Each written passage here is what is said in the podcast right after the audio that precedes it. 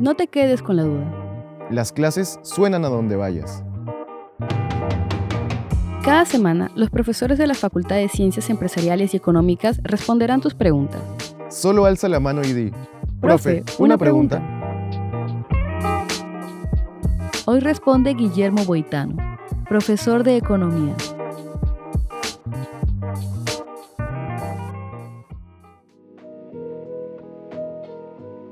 ¿Qué es la inclusión financiera?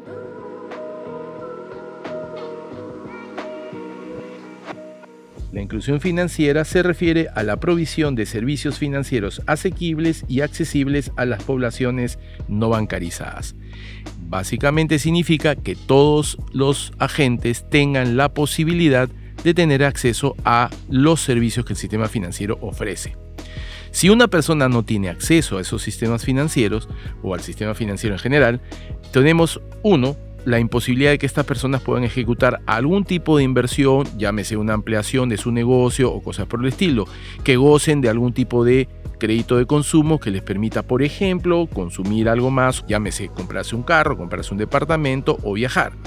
En términos concretos, el decir que la inclusión financiera es un elemento vital para la economía implica tratar de que toda la población tenga la capacidad de poder usar los servicios que los bancos nos ofrecen con la finalidad de tratar de mejorar su nivel de vida.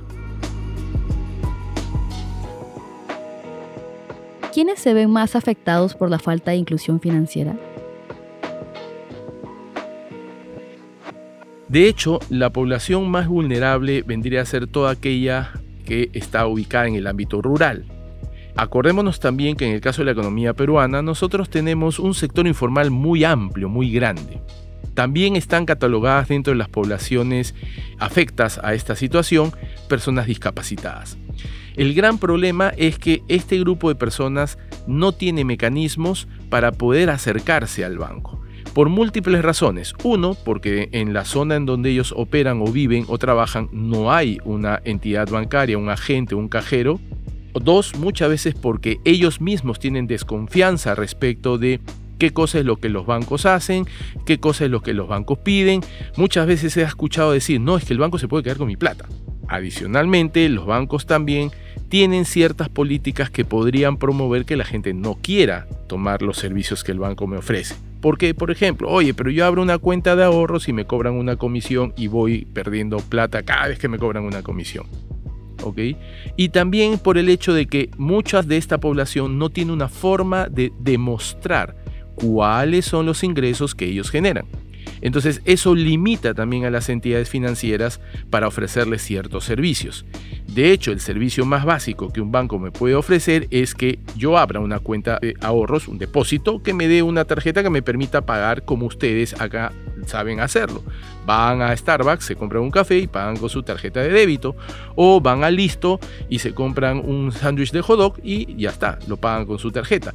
Esa es un poco la idea empezar con esta población a que tenga acceso a este tipo de servicios, solo el servicio de pagos. Y ese es un elemento vital para que la entidad financiera pueda enterarse cómo podría satisfacer las necesidades de esta población. Entonces, ¿cómo logramos la inclusión financiera? Es un tema complicado. ¿Por qué es un tema complicado? Porque acá hay dos entes o dos entidades básicas que son fundamentales, como son los bancos y el Estado, y por otro lado, el no bancarizado. Por el lado de banco y Estado, la intención es tratar de acercar el banco hacia los clientes. Y este proceso es un proceso básicamente que se podría promover en base a el incremento en la competencia, el aumento de los agentes y ahora, más que nunca, en todos los medios de pago utilizando Internet, Yape, Plin y similares. Estos son mecanismos que pueden ser impulsados tanto por los bancos como por el Estado con la finalidad de tratar de fomentar inclusión financiera. Pero nos queda la otra pata de la mesa, que son las personas. Una de las formas que las personas tienen también de ayudar en el proceso de inclusión financiera es reduciendo el nivel de informalidad. Mientras más informal sea, menos posibilidad voy a tener yo de acercarme a un sistema financiero que es eminentemente formal.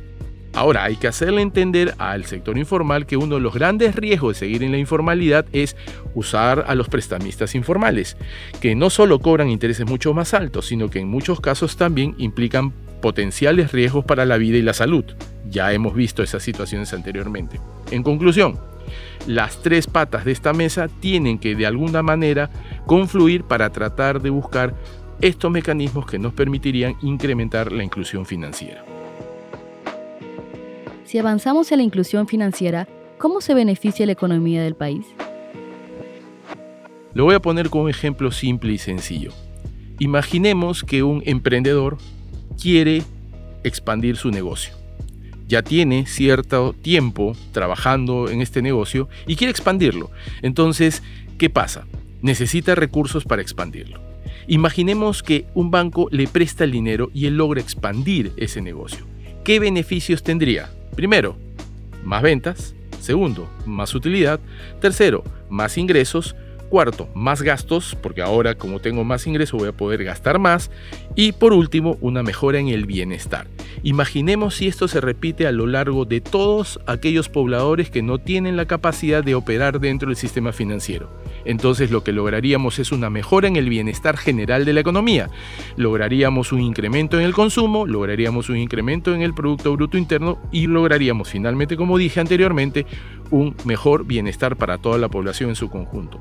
Esa es la razón por la cual una de las políticas fomentadas a nivel internacional como reductora de la pobreza es incrementar la inclusión financiera.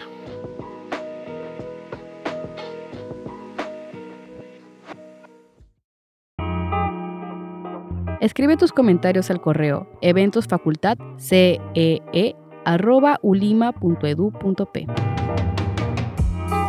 Para escuchar más respuestas a tus preguntas, suscríbete al programa en Spotify, Apple Podcast o la plataforma de podcast que prefieras.